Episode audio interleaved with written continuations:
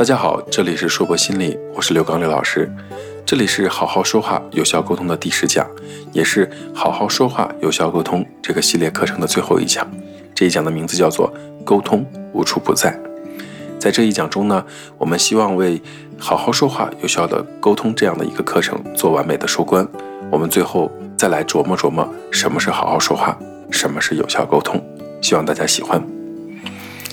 每天我们都在用各种各样的方式进行着沟通，不管是面对面的。打电话的、发微信的，以及其他我们知道沟通的方式，所以很多人自以为知道了很多关于沟通的知识，比如说我。但是在完成这个系列“好好说话，有效沟通”课程的时候，才发现沟通所包含的内容远超出大多数人的认知。当我们问候朋友的时候，当我们参与课堂讨论的时候，当我们和新成员握手的时候。当我们在公开场合表达自己观点的时候，我们都是在沟通。也正因为这样的沟通，才让我们的信息更好地传递到其他人那里。因此，不管你有没有意识到，沟通总是伴随着一定的目的。可能有人在听到“目的”这个词的时候不是很喜欢，那么我们换一种说法好了。当我们进行有效沟通的时候，我们总是出于某种原因，并为了实现某个目标的。那么，请你要记得，不管在什么情况下，都要记得你的目标是什么，即通过沟通希望实现些什么。一场聚会上的有效沟通能够丰富一个人的人脉，一次同事间的有效沟通可以消除隔阂，产生更多的创造性。伴随着你有效沟通次数的越来越多，你越有可能成为一个团队中的领导者，或者在某方面具有影响力的专业人士。我们时刻都在沟通。我们也时刻需要学习如何更有效的沟通。听到这里，我想很多人都会觉得好好说话、有效沟通这件事呢是一件特别棒的事情。可是，要成为有效的沟通者，可没有什么捷径。你必须在一个又一个复杂而具体的环境中反复的练习，伴随着反馈，不停地调整自己的沟通方式。因此，每一次沟通都会发生在相似又有所区别的环境和背景中。讲了十讲，好好说话，有效沟通，我们都没能给沟通下一个定义。那么，什么是沟通呢？结合材料，我们认为，沟通是在不同的环境、文化和渠道中，使用口语的和非口语的信息，诸如身体语言等，产生意义的过程。当我们在说话、写作、表演、进行创作、视觉形象时，我们都在产生意义。从沟通的定义上，我们可以看到，沟通是一个过程。而不是一个行为或者一个事件，沟通是一个心理及行为的过程，需要你做出多元的选择，进行综合的考虑。因为篇幅的关系，我们没有对写作、表演、创作、视觉形象展开讨论，我们集中在了说话和非言语信息这两个方面。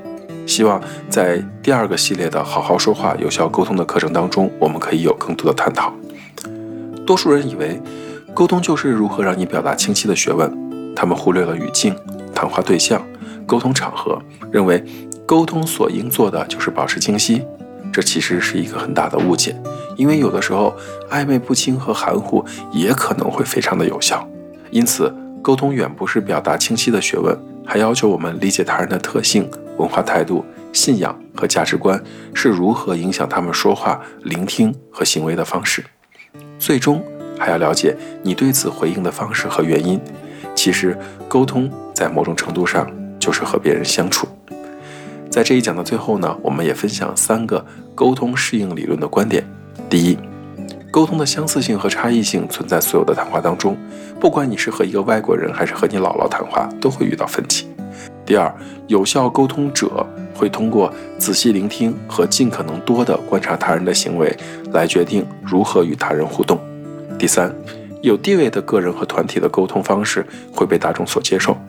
同样，我们所有人都具有这样的沟通特点：感到幸福的时候，我们会微笑；开心的时候会大笑；尴尬的时候会脸红；我们悲伤和痛苦的时候会哭泣；沮丧疲倦的时候会消沉；焦虑患病的时候会皱眉；警惕自信的时候会站得笔直。在这一讲的最后呢，我们再来了解最后的一个小知识：女人比男人更爱说话吗？好像在很多的文化里，大家都会觉得女人比男人更爱说话。真的是这样吗？一项对四百名大学生的研究发现，男性和女性说话事实上是一样多的。另一项对六十三名爱说话者的性别研究发现，男性在不谈论自己和夫妇或者陌生人沟通的时候，比女性更爱说话，而女性在跟同学、父母、孩子交谈中，以及情感性话题中交谈的更多。这里是说博心理，我们好好说话，有效沟通第一个系列的课程就结束了。我们也希望得到大家持续的关注，也希望在未来的日子里，我们会有更精彩的好好说话、有效沟通第二个系列的课程和大家见面。在试讲的制作当中，非常感谢我们呃这些自媒体小团队的朋友。我也希望在最后呢，可以把他们介绍一下。首先，我们的网络编辑呢是阿莫，他是我们的心理咨询师，是十一年的动漫从业者，现沉迷于各种表达性治疗无法自拔，是硕博心理的梦境分析师。而我们的后期制作呢是陈星，医学硕士兼独立音乐人，十余年临床医学经验，以音频制作心得，心理学的爱好者。还有我们的文字校对王昭，北京大学应用心。心理学专业，三级心理咨询师，硕博心理小团队的优秀队员，以及十年的职业运动员生涯。